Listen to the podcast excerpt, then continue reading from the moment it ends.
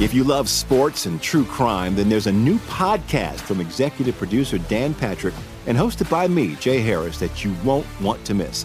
Playing Dirty Sports Scandals.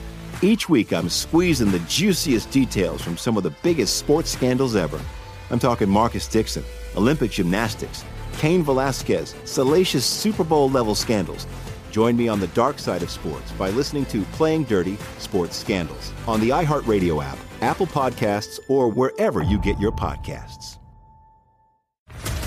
What's up, everybody? This is Stephen A. Smith, host of the Stephen A. Smith Show podcast. Tune in every Monday, Wednesday, and Friday at the very least as I bring you all new episodes that feature the biggest headlines in the world of sports, pop culture, business, and I answer your phone calls and respond to your tweets. You'll hear my unfiltered opinions and straight shooter interviews with top celebrities and game changers. All that and more. So listen to the Stephen A. Smith Show podcast on the iHeartRadio app, Apple Podcast, or wherever you get your podcast.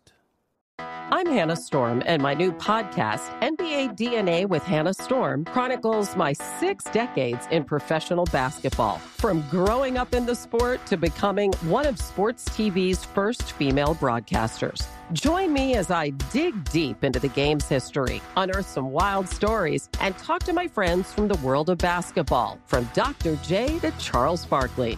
It's been a wild ride, and now I get to take you with me. Listen to NBA DNA with Hannah Storm on the iHeartRadio app, Apple Podcasts, or wherever you get your podcasts.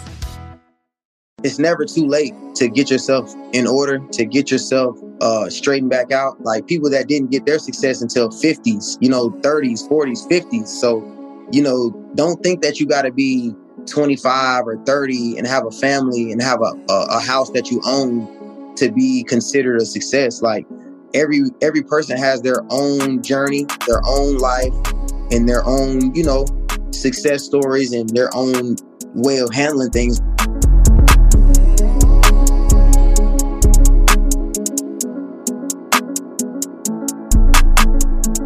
Welcome back, Comeback Stories family. I got a special episode today. I got a hometown connection. My man OD. If you haven't seen him on Instagram, he is hands down the best defensive backs coach in the world today. CEO and founder of Sweet Feet Sports Performance. He was an all county corner himself at Carson Newman University. I know him as, you know, the shutdown corner from my high school, North Cobb High School, a few years before I came into high school. So uh, I'd like to welcome my man Oliver Davis. Welcome, bro. What's good, man? Thanks for having me. Yes, sir. But uh, we like to just dive right in, man. We want to know uh, what was life growing up for you like? Life growing up for me, it was competitive. I come from a a pretty big family. My mom has uh, eight brothers and sisters combined, and my dad has like eight or nine brothers and sisters as well. So I had a bunch of cousins growing up. So, you know, I was always kind of the youngest. So, you know, you know how that is. it's it's competitive in everything you do from, you know, playing outside, catch, to racing, to doing push up, you know, whatever the case may be. So uh, I felt like you know life growing up was it was pretty competitive. So you know diving into sports was pretty natural for me. Uh, with mom and dad, you know, mom played basketball, dad played football, so it was kind of easy for me to dive right into sports. But I'll be honest, it was it was kind of challenging moving to Georgia because you know originally I'm from Texas. Uh, I lived in Midland, Texas until I was in the eighth grade summer or summer going into eighth grade, and I was kind of hurt, bro, because I was I grew up. I, I, was supposed to go to Midland Lee High School at the time. You know, this is one of the best high schools in the country. Like they won state my fourth, fifth, and sixth grade year growing up. So I I got to see like you know championship football. I got to see players like Cedric Benson, Eric Winston. So you know, I got to see what it really looked like, the guys. So it was competitive for sure. If I could use one word, I'd say life growing up was fun. It was competitive you know, it was, it was competitive growing up. I, I like how you uh, talked about how moving to Georgia was, you know, a bit painful uh, for you. We like to ask, uh, what is a moment of pain for you that you can look back on early in your life that may have, you know, hurt you in a way or left you feeling maybe confused or wondering why things were happening the way that they did? Was that that moment of pain for you, or was it something else? Yeah, it was similar to that. I mean, imagine growing up, you know, born here, raised here, you know, met all your friends here. Pretty much, it's a small town. Everybody knows everybody. So you start getting older, you start feeling yourself approaching high school, and you're getting more skilled at the sports. You're getting faster, you're getting bigger. And I, I just could feel like I told you, I was anticipating, you know, going to Midland Lee High School because I watched Cedric Benson win these championships and I wanted to be that next, you know, guy to go in there and try to do the same thing. And moving, it was kind of like, whoa, like, you know, this is all I know. It was it was confusing for me, for my parents. Like looking back now, it was the best move that we could have made. Cause you know, I was in the middle of nowhere, not much exposure. And then I moved to a small town 30 minutes outside of Atlanta with exposure everywhere. So I felt like it was a blessing in disguise for me. But you know, at the time, I'm 12 years old. All I'm thinking about is my friends. So that definitely hurt. I was kind of confused, but it was a new start here and the the type of school, the type of environment, the type of people that I was around, immediately it kind of made me feel kind of back at home because it was, you know, it was competitive. Guys were good. Like I remember the first day going out to football practice, I, I came, I was a little late. I think when I moved in, I, I, I started late. They were already starting camp. Uh, started, you know, the little camp when you when you get practice going. And I remember asking Miss Terry was the lady that, you know, did the middle school. So yeah. I'm asking Miss Terry, I'm like, so we walk out, I'm watching these guys practice. I'm like, what is this, the ninth grader, JV? And she was like, no, nah, these are people you playing with. And I couldn't believe how big they were. Like, you got to think like Brian Presamay was probably at the time, probably like five nine, probably 175, like already yoked up, like abs, you know, arms. And then Matt was like six three. you know what I'm saying? But transitioning moving forward, bro, I, I mean, I moved to North Cobb. They took me right in. But, you know, it was challenging, bro. Like, I'll be honest, like in eighth grade, half the season, I was just backing up, bro. Like, I played special teams.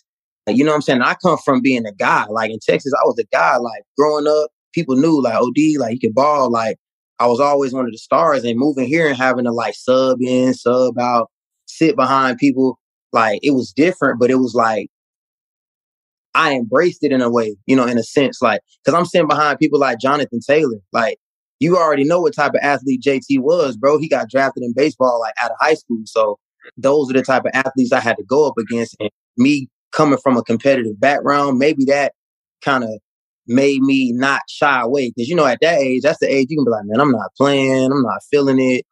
I could go do something else. You know what I'm saying? It's easy to quit when you're young. But I mean, moving forward, man, it, it's always been challenging for me. I think I, I got this underdog mentality, like in the way I kind of go about myself from that. You know, I, I, I always, in no matter the sport, I was always the smallest. You know what I'm saying? I was always the one that, unless you know me, you're not gonna pick me first on the team. You're gonna, you know what I'm saying? If we we at recess and we and you know we trying to pick teams. Unless you know me, you're not gonna pick me until you see me play and you see like, whoa, like it's different. But I think I just always kept that chip on my shoulder because you know moving forward, I had success in North Cobb. You know as well as the people, everyone else that knows me. You know, I didn't play. I didn't start varsity until my 12th grade year. My junior year, you know, subbed in and out. My sophomore year, played JV. My ninth grade I just played with the ninth grade. So I don't know if you want to call me a late bloomer because I was young. I mean, I was 17 when I went to college. I turned 18 at Georgia Southern, but maybe it was just the way it was supposed to be. But I really had to wait my turn to show what I had, and it was it was beautiful, bro. Cause like from the jump, it was, I remember being frustrated, having to sit behind people, but just something in me, bro, would just keep me going. Like literally, like I remember, for instance, I would be so like frustrated and wanted to play so bad. Like, bro, after the games, after a Friday night game, I would go home and lift weights and just work out until I got tired enough to go to sleep. Like, I remember doing that like every Friday. Every Friday, I was just like, my time gonna come, my time gonna come. I just remember telling myself, like, you know, I, it's no way I'm putting in all this work and I'm the this type of player and I don't get my shot. So, no, moving forward, that spring of our junior season, you know, going into the senior year, I had a successful spring. I remember catching, you know, multiple picks and then going right into summer. Remember back then, we didn't do like it is now. Like now, it's like they do travel mm-hmm. balls. And we just did like the seven on seven camp with our school. So we only did like a few. We did like the few like around town. And did y'all do Falcons camp? Yeah, like the National Guard. Or... Yeah, it was like it, it was, they held it at like Flowery Branch or something like that. That was our big. That was like our big test to like go against different people from like you know different parts of town. You might even get a team from like Florida there or something like that. So I remember going to that, bro. and that was like a solidifying moment that it was like, oh yeah, I'm, I'm here. Like I, I'm arrived. Like I'm, I'm ready for this year because at that camp, you're to get the, you know, the, the Cam, I've, the, the people I played against at camps like that, Cam Newton, you know, uh, Eric Berry, you know what I'm saying? Like you get the names like that at those type of camps. So man, I, I did my thing at that and I just, I felt it. It was a, that's when I first started getting recruited because I had never been recruited or anything. And the DB coach at Hampton was just happened to be there at the camp, and he came up to me um, when it was all over. We ended up winning the camp. Like we we went undefeated. I want to say we played like 20 games total. We we didn't lose a game. When we played, that was unheard of. Like the only like like our senior year, I think we signed 12 guys Division One, and there were only two guys on the team that had offers before the season.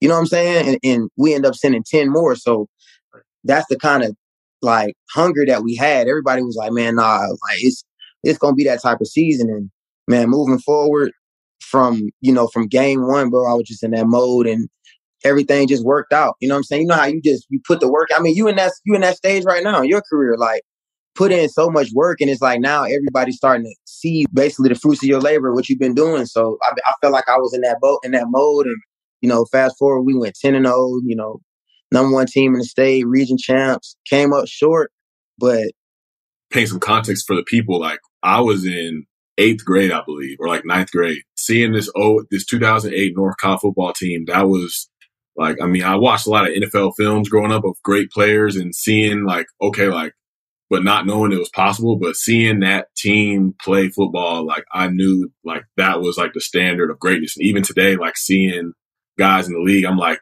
man, I still don't think I've seen a linebacker better than Brian Prejemet. I still don't think nobody really shutting, shutting people down like you were and people like Matt Rourke and just Eric Norwood, those caliber of athletes. I was like, that was the standard of greatness for me. And I was like, that made me think that I could do something. You know what I'm saying? So I really wanted to say that and acknowledge y'all for that because that was a monumental team for the community, for everybody involved. It was just the most talent in one place I had ever seen in my entire life. Right. And and I think what made it so special was it's homegrown. Like nobody transferred in, you know, unless it was from like literally out of state. Like nowadays you see the transfer here and there to, to stack the teams. It was all it was everybody lived in the Acworth, Kennesaw area, man. Small town, just people around there just love football. And I mean, I feel like we embraced it. Everybody in the town embraced it.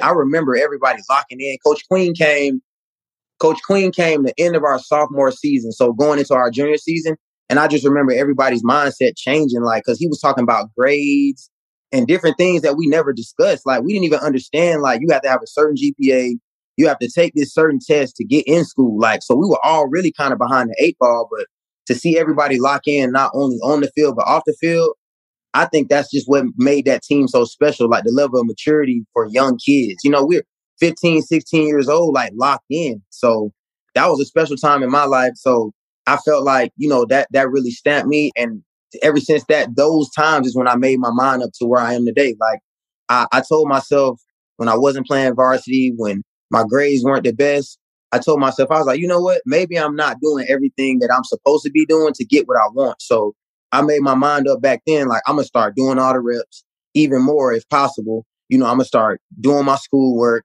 I'm gonna start doing all the stuff right and just see if it really worked. And you know, that simple. Things just start clicking clicking for me just by you know making better choices and, and making the right decisions. And that's kind of where I came up with the one percent. To be honest, bro, and I didn't know it would kind of take off the way it did, but it's just daily discipline, bro. and you know this because you it's your, your type of background, bro. You had to be disciplined to even be where you're at today. So just giving like the people to uh, uh, a, a kind of rundown on just my life and like just how I am and, and my approach and why I'm so assertive is it's just this reason, man. Like I, I didn't have what I wanted.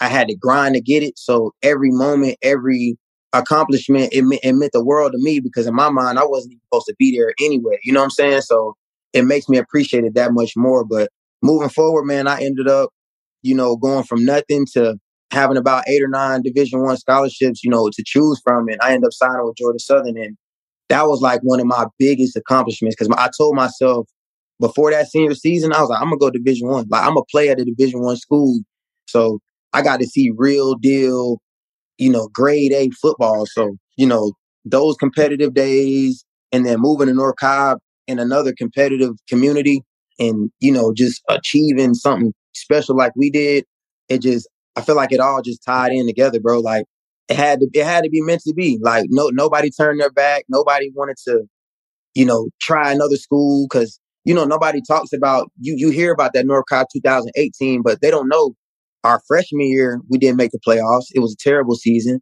Our sophomore year we were three and seven.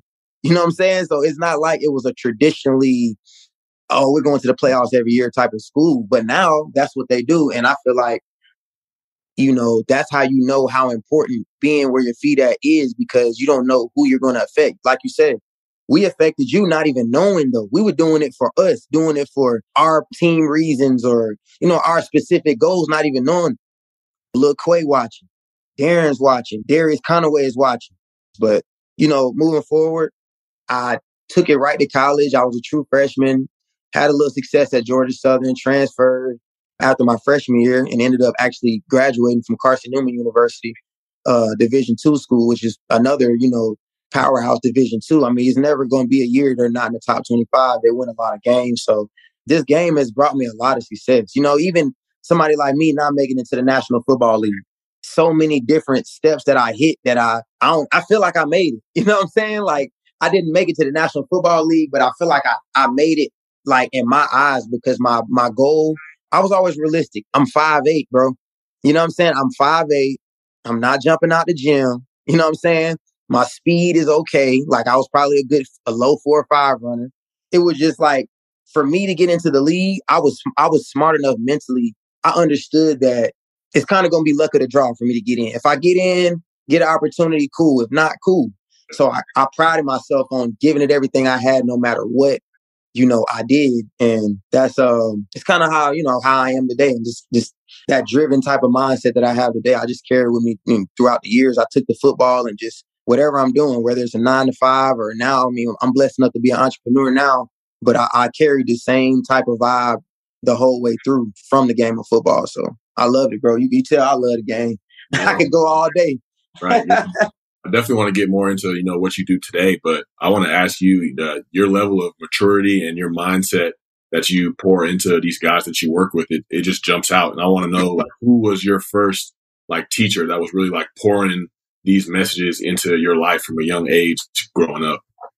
The first real messages that really stuck with me was probably that era when Coach Queen came, because that I feel like that's when structure came. Like we didn't have any structure when he came, he put grades in front. Like he, he showed us that it means something to, to open the door for your, for girls. You know, it means something to yes, ma'am, uh, no, sir, things like that. So I felt like the structure came with Shane Queen and uh, Coach Livingston. Did you have Coach Livingston or was yeah, he already yeah. He was the one where my 10th grade year, I was super small when I was younger. And he really was on me to get in the weight room and just start believing in myself. So I credit Coach Livingston a lot with my development as like an athlete and a player. Yeah, like bro, I I, I still you know stay in contact with Coach Livingston to this day, bro. Like he mean that much to me because he he was just different, bro. He I, he was disciplined. Like he lift. He used to always lift weights. He always ate a certain type of food. You know, he always had his protein shakes ready, and he was the first person that I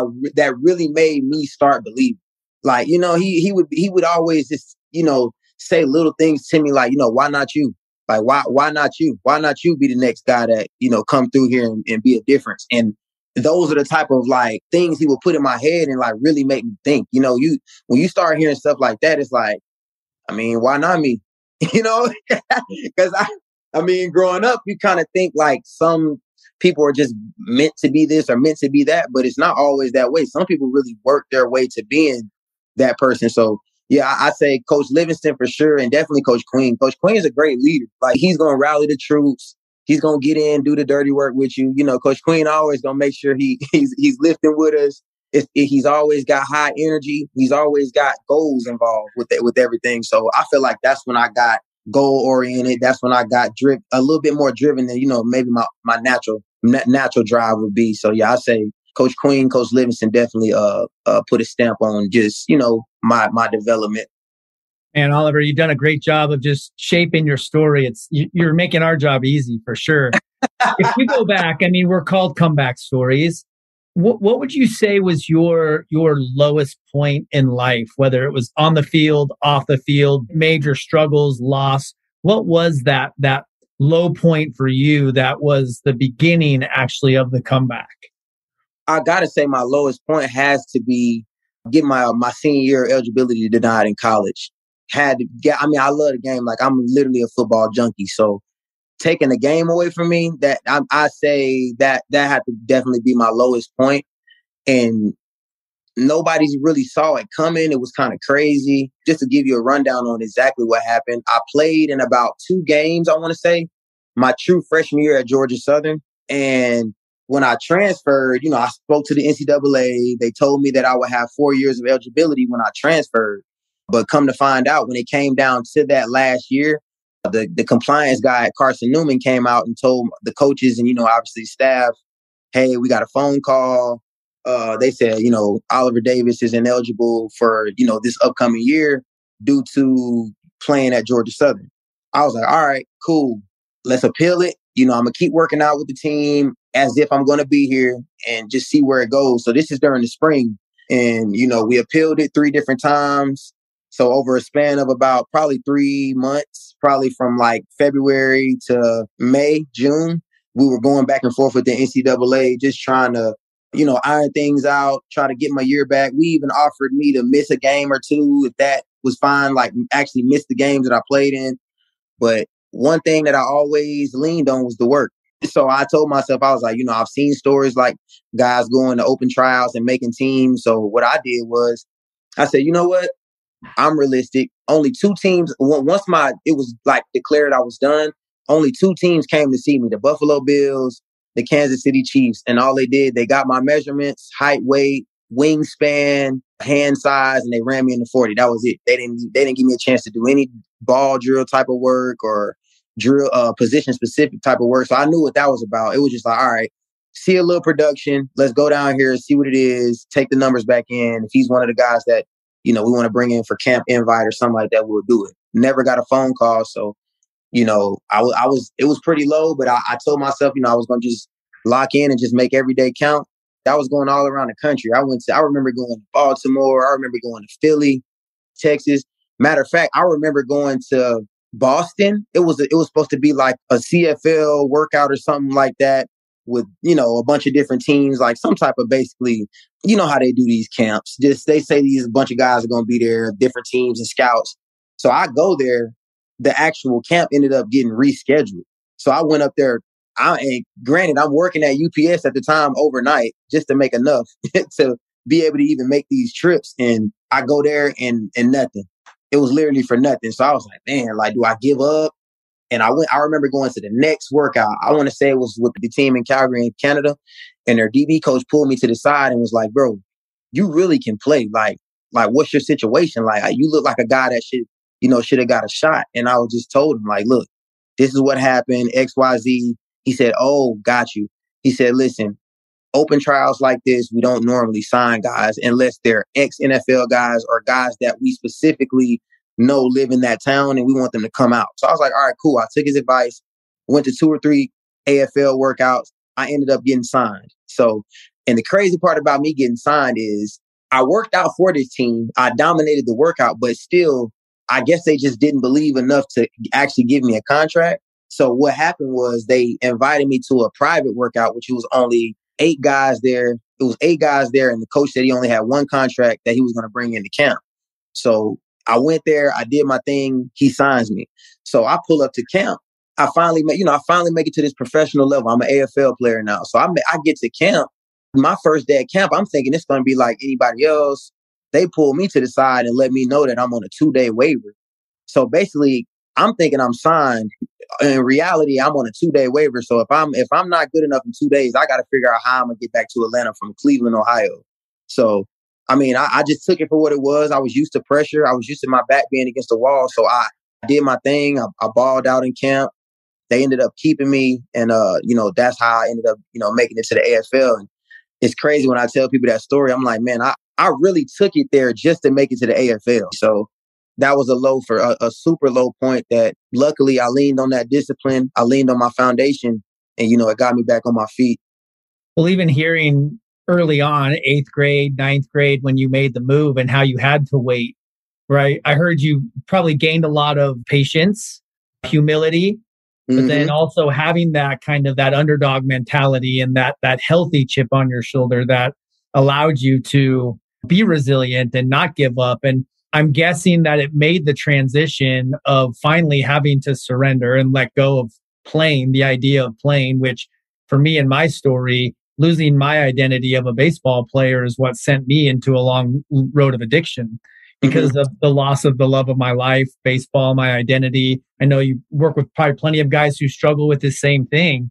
And so, but when you control the controllables and you know you've done everything you can, it's a lot easier to accept that it's time, it's time to turn the page, which I wasn't willing to do. I didn't want to feel the pain, the emotional pain of it. So I was just popping pills to numb out. So it's just cool to hear the level of acceptance, but also humility and patience and how your childhood, everything kind of shaped, well, where, where you are today.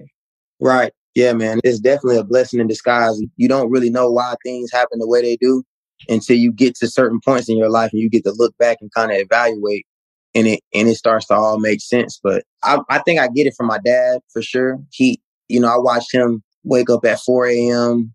all my life and go to work and never complain and come home, wash the cars, you know, make sure the yard was was straight, grass was always cut. So I, I, I, I you know, apply my dad for sure, like for being in my life and just always being there for me and just being that that, that positive example.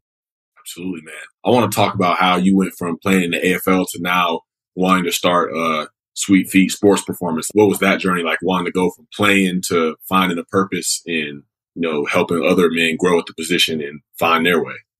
Got you. So uh moving forward, I played in the AFL for two seasons, kind of had an injury bug, just couldn't stay healthy.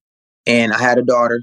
I had a daughter and she was about one, maybe one or two. I knew in my mind, I was like, all right, the money that I'm getting in the AFL, it's okay. Like if I'm if I'm single and I'm just, you know, looking for opportunities through the game of football. But once I knew I had a child coming and, you know, I had a fiance at the time that's, you know, currently my wife. I knew that I had a certain level of uh, responsibility. You know, I, I, remember telling my dad, like, Dad, uh, I need to get a job. I need to go ahead and just get serious about just my priorities.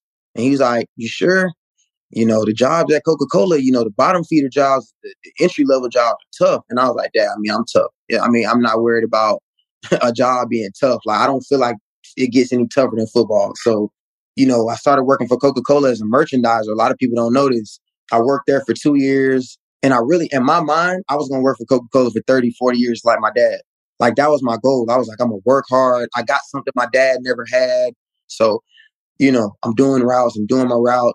After about a year, they gave me my own route. So the way uh, merchandiser works is you're you're pretty much just a relief guy for people who are on, who are on vacation when you don't have a, your own specific route you always you have like two to three stores depending on size. So they went from a two man route to giving me this route by myself to see if I can handle it. And you know, not only did I handle it, I exceeded standards to the point where the sales were higher on this route than they had ever been. And you got to think, granted, they were already doing great numbers, but I would, I figured out the system. So basically, in that merchandising system, you're going to end up working 12 hour days, 13 hour days if you want to be lazy and get up at six o'clock and work throughout the day as people try and shop. So what I figured out was how like how could I be most effective on this route, you know, and get my job done faster. So I figured it out. I went to my store managers. I asked if I could have overnight delivery instead of my delivery coming in the mornings. And they would do overnight delivery. And bro, I started going to work at like midnight, 6 a.m. I mean, at midnight, 1 a.m. The start time was 6 a.m. So I'm going to work six, five, five, six hours early. So I figured it out, bro. I started going to work early and immediately it was noticeable. Like, and this, this is all football. Like, you know how I am about football. I tapped into that mentality and just tapped into Coke with it, into Coca Cola. And the workers at Walmart was like, bro, why you be coming to work so early? And I'm like, bro, I just got, I just want to get my stuff done. I want to be out the way. Like, I don't want to be out here all day. I worked for there for two years and we got bought out by a new company and the new company wanted to lower our pay. So basically the old Coca-Cola, if I wanted extra money, I call when I get done with my route, I call in to the district manager and say, Hey, I'm done. Anybody need help? They would send me to help somebody. And that's how I could get, you know, overtime, make it make ends meet. This new company came, they're like, we're gonna do a daily rate. And I went to them and I was like, I have this degree. I'm really overqualified at this point. I'm at an entry level spot. It's about time for me to get promoted in my eyes. So I'm like, look, I, I have this degree. These are my numbers at these stores. I have I have portfolio. I went in there literally with everything. Like I, I used to, Darren, I used to turn all the bottles forward so it says Coke, Sprite, Fanta. I wanted to get promoted. I wanted them to know that I wanted I was here and I was different. And it just didn't work out, bro. Like the new company came, they gave me like a small raise, like a couple dollars raise. I was like, you know, I can't do it. I gotta go. So boom, I go to I go to Pepsi for a promotion. Pepsi hired me as an account manager. But it was kind of the same deal with Pepsi. It was just kind of strenuous work, no purpose. This is what sparked it. I ran into my my college DB coach, came home. He was recruiting somebody from my high school from North Carolina. And we were out to eat. And he said, What are you doing now? And I told him. And he was like, That's not you, man. Like that, he was like, That's backbreaking work. Like he said, you know, it's probably making ends meet, but that's backbreaking work. You know you don't love doing it. You're you're just trying to do it because you don't know any better. And I was like, I mean, that is true. And he was like, the defensive backs that I'm recruiting, they don't know anything. Like they don't know what a three step read is. They don't know how to read two to one. Like they don't know the game. Like they're athletic, they can play, but I'm having to rebirth them when they get to school and they don't have time for that. Like they want guys coming in and they understand so they can pick up the scheme faster. So my college coach always beat it in my head. My dad always beat it in my head. And just this specific conversation I had with my DB coach, it made me think deeply like, this dude is right. Like, I, I love the game dearly. You know, I'd do it for free if I could. You know what I'm saying? And that was the spark. But I ended up finding another job. I, I, you know, I don't know if you know Jeremy Hill. Jeremy Hill was in logistics, and I just went to his house one day, just vibing, and I saw what he was doing, and I'm like, bro, what are you doing? I see him like he got the computer set up. He's answering phone calls. And I'm like, bro, what are you doing? And he showed me, he's like, I'm a broker. I'm like, what is a broker? And he was all right. Basically, in transportation, there's people that plug the people that need the need the work and the people that have the work together. And that's how the money flows. He said, I'm just the middleman. And he started showing me what he was doing and he showed me the amount of money he was making. And I said, Oh no, ain't no way. Jump right into the industry. I, I found a, I went online, applied for a few jobs. In about two or three days, I had an interview with England Logistics. I go, I get the job. So I start, I start as a broker. I go in, bro. They said we only have two jobs. We only have two positions that we're looking to fill. And we have like 10 applicants. So they just let us know up front. And I was one of the only applicants that had no sales experience. Cause you know, being a broker working in sales, you're on the phone. So I had no phone like experience. I had like, you know, talking to store managers as a merchandiser, trying to sell in more like displays and stuff like that. But that's a different type of sale when you're in person and they can see you versus over the phone. Over the phone, if you don't have a personality, you're getting hung up immediately. So that's a whole different type of skill. But you know, I went in there obviously the way I am, told them my story, sold myself. They hired me. So I go in, bro, to a, the, their their uh the home base was in Salt Lake City, Utah. They had just built an office in Atlanta. No one's ever been promoted here no one's ever really did any good numbers here. So that's why they're trying to fill in spots. So I go in, bro, same approach. I'm just getting on the phone. I don't even halfway know what I'm talking about. I'm just building relationships with people. I call a certain like my my goal was I'm gonna call all these certain uh cities in the South just because I know people in the South love football. That was my mindset. People in the South love football. So if I can just get somebody on the phone, a decision maker on the phone that loves football as much as I do, I'll be able to talk about football and eventually get into the sale. And bro, that's exactly what I did. I would get on the phone. I'll be quick. I'll be like, look, listen, man, I know you got a lot going on. I just had this thing I would do. I know you got a lot going on, man. When is a good time I can give you a call? And it's, that's already different because most people, when they get you on the phone, they're going to try to go ahead and get that sale. Like, look, bro, this is what we have going on. I would be like, look, I know you're busy. Like, I would literally get on the phone, talk about Auburn versus Georgia last week or talking ball. And what I found out was sales isn't about what you're selling. It's just about personality and people will buy who they like. They'll buy, you know, things from people who they like. And it was the same mentality, bro. I knew the more people I called, the better chance I have I had to get a sale. So I would get in early, hit the phones hard, and I just it was the same approach, but it, it died out. Same thing, died out because I had no purpose behind it. It was just I'm grinding, you know, I'm doing well, I'm making good money, but I have zero purpose. Like if somebody called me tomorrow and say, "Hey, oh, we got a job down here for a thousand, uh, five thousand dollars more than what you're making," I probably would have left and did it. You know what I'm saying? Because it was more a money thing versus a purpose thing. And I don't know what gave me the courage to do this. I said, you know what? I'm about to try it. I'm just about to try it. I'm about to go on Instagram. I'm gonna make a video and tell people what I'm, what exactly it is that I'm trying to do, and I'm just gonna go for it. I was willing to go broke. I was willing to move back in with my parents, all of that. And I started out just training my cousin. I was training my cousin on the side and kind of posting on the side, just little things. I would tell Misha, hey, uh, you know, we're working on some good stuff out here. Maybe you could just record like maybe two or three drills and I'll just throw it on Instagram and see what people think. I would get clients here and there. It was, I just knew that I was like, until I'm really in it, I'm not going to get the results or like that I want because I'm not giving it enough time. I'm, I'm only, I'm working for 45 hours a week and I'm only training for maybe four hours a week. It's not adding up. I, I'm not going to be able to get out what I want. So something told me, bro, I went to my boss. I had a heart to heart with him. I said, listen, I'm burnt out. Like, can you just give me a time period to basically put me on probation to where I still will come into work. I'll still do my job, but I'm done. Like I'm, I'm burnt. I, I, I let him know exactly what it is, what that was in my heart and what I wanted to do. So he's like, cool. I'll put you on a six week probation period. After those six weeks, you know, I'll try to stall for you a little longer. Once the numbers go down, it's, it's just like the NFL, bro. Like when your numbers go down, they put you on probation. After that, you don't have a job. So it was a tough time for me, but it was right around Christmas break. And I said, I know a bunch of college guys are about to come home. I'm gonna just go for it.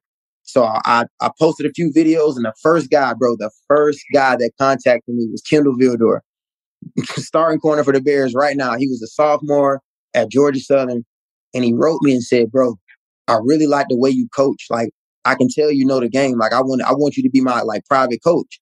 And I said, "Fine, let's do it." And bro, literally from there, it just took off. Like it was, it was Kindle. It was, it was the names just kept going on and on and on. Because what I did was I work, as I work out, you know, record everything. And the crazy thing about I tell people, it's really levels. It's really a process to like finding your purpose. Because I was like, like your guy said, I was, I was humble enough to be like, you know what? I'm gonna just go get a job and I'm gonna do it the right way. Like I'm gonna really try to work my way up in the job rank.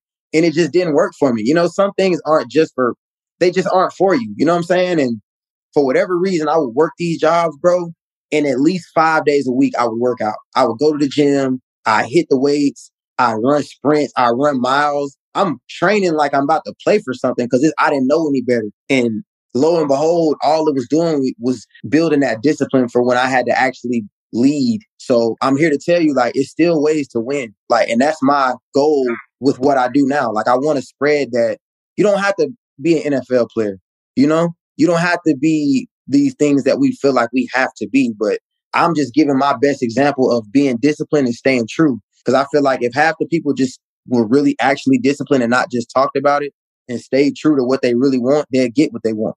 Cause it's the same stories, bro. Like my story, your story, every story that we hear, the common, the common thing that everybody says is they never gave up.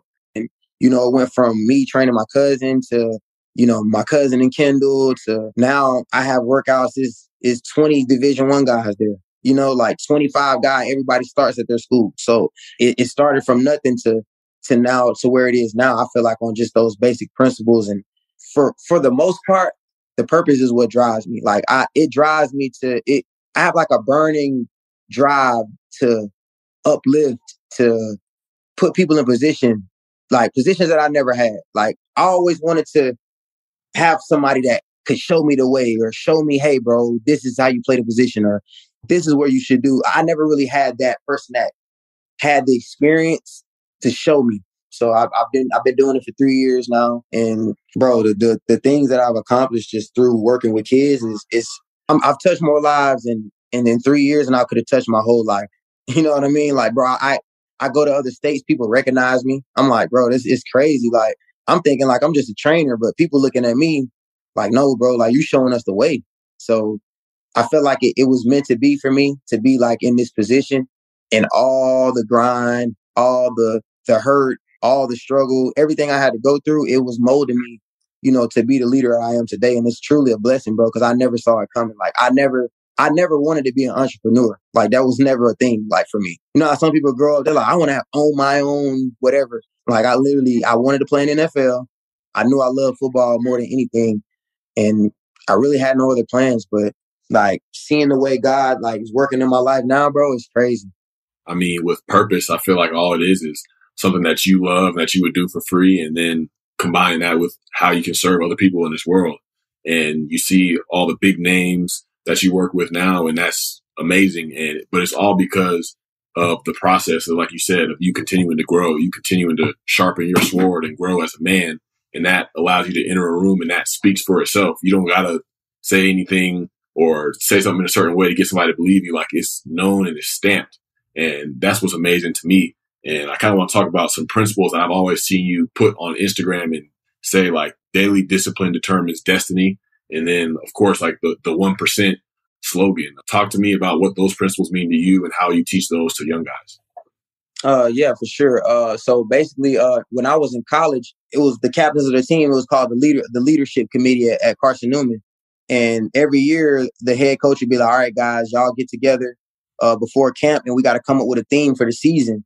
And uh, we all put our heads together, and we came up with basically daily discipline determines destiny, and we called it 4D. Like we hashtagged it 4D, and basically, it was just what I live by today. Like I still, I live that. That's something I don't think I'll ever throw away, bro, because it's just it's too valuable.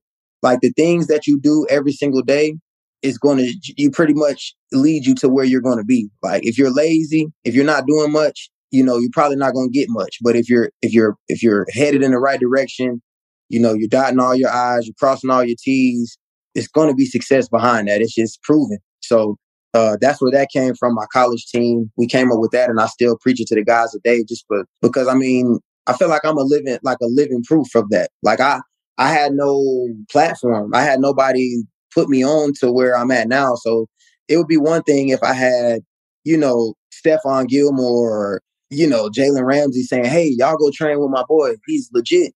Like I really got it from nothing, like one hit, one person at a time. And I use the daily discipline with everybody. So every client that I got in front of, I always try and reset myself and say, I don't care if it's Jalen Ramsey or I don't care if it's a fourth grader. I'm gonna give them my undivided attention and I'm locked in for these whatever how long we out there. 60 minutes, I'm locked in.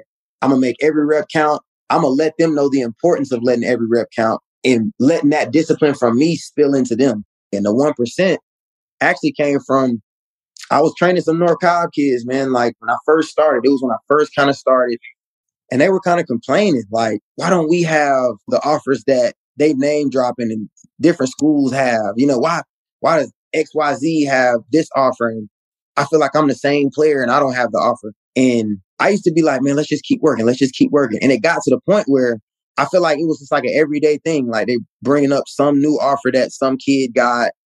And I talked it, I, I, stopped the workout and I remember saying, bro, first of all, you guys are in 10th grade, 11th grade.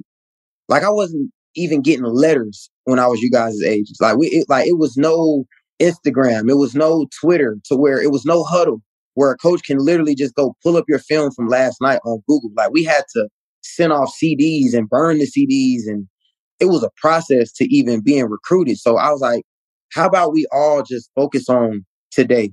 If you think you're better than, you know, a person, or if you think you're all American, or you think you're worthy of the things that you want, honor that every single day when you come out here. So I'm not asking y'all to get 100% better today. Basically, I said, listen, if we can just get 1% better today, just 1%.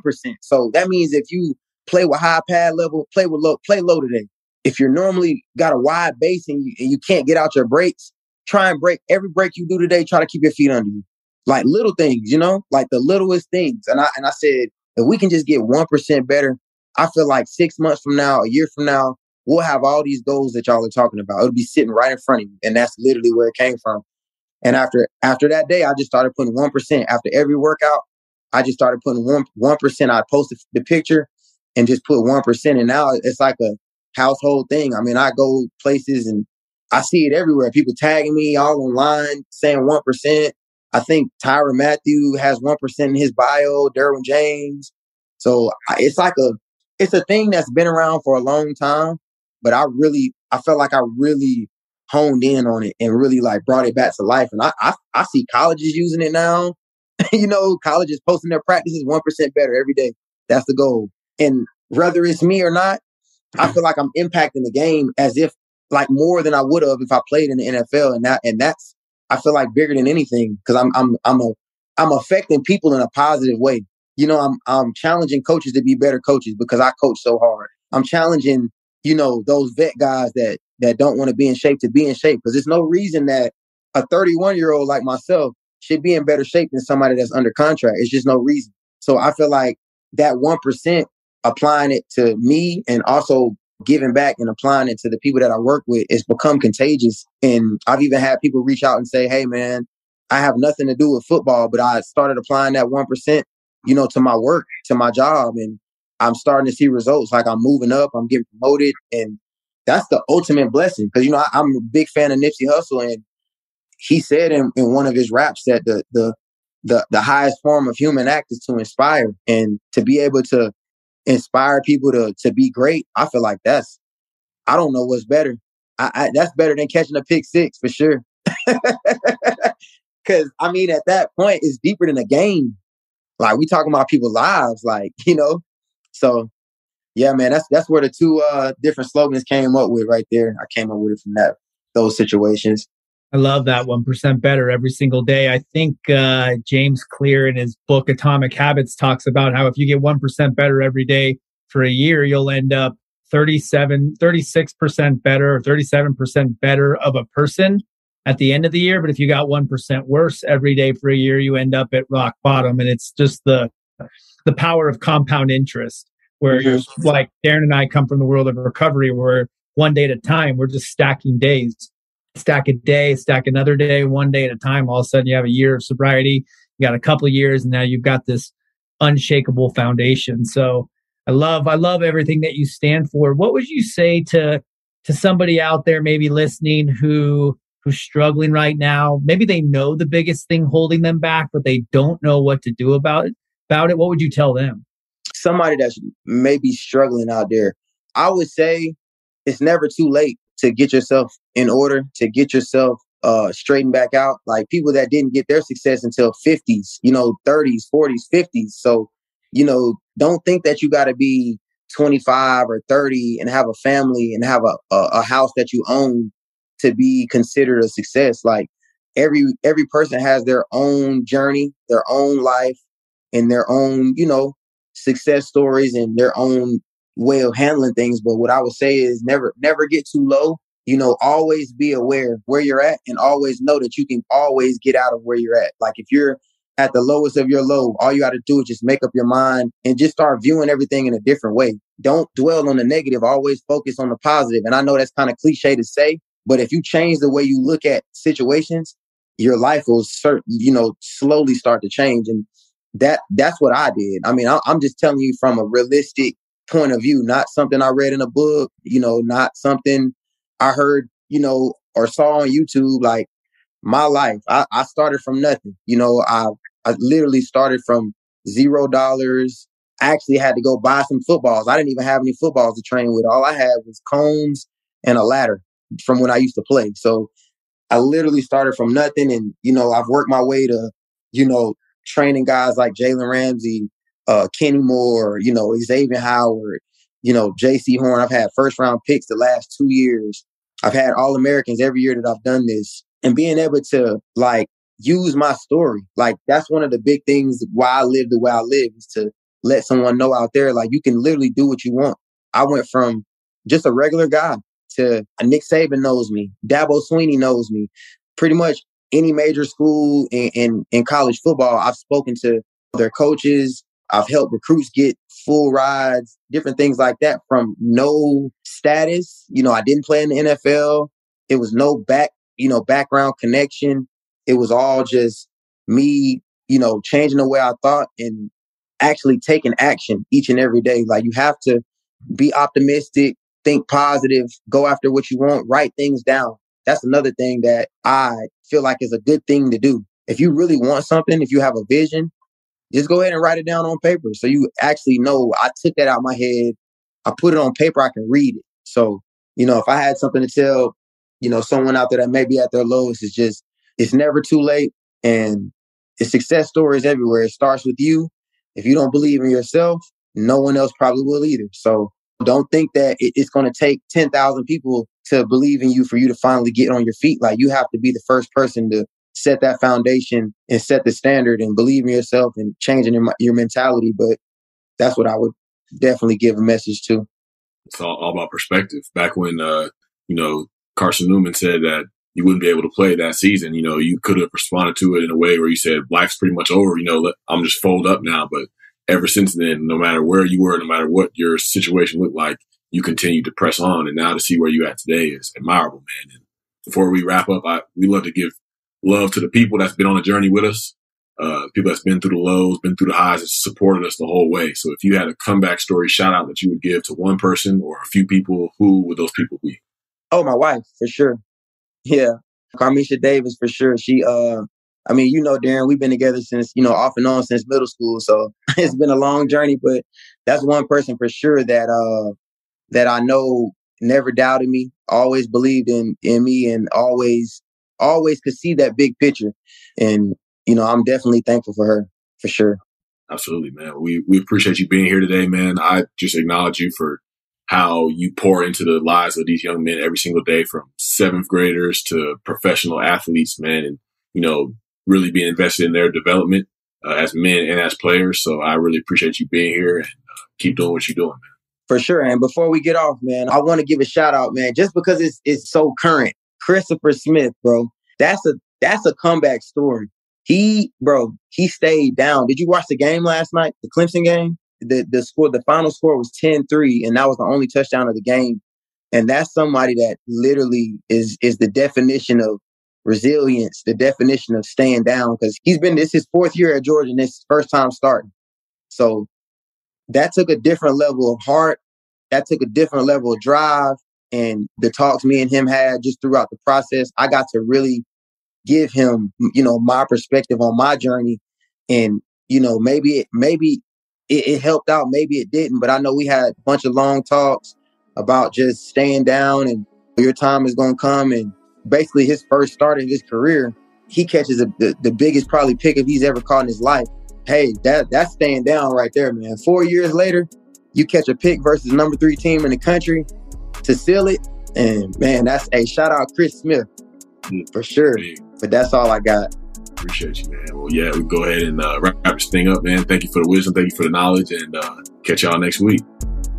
This is what I represent. Staying true till I'm six down. It might take a little bit, but every king's gonna get crowned.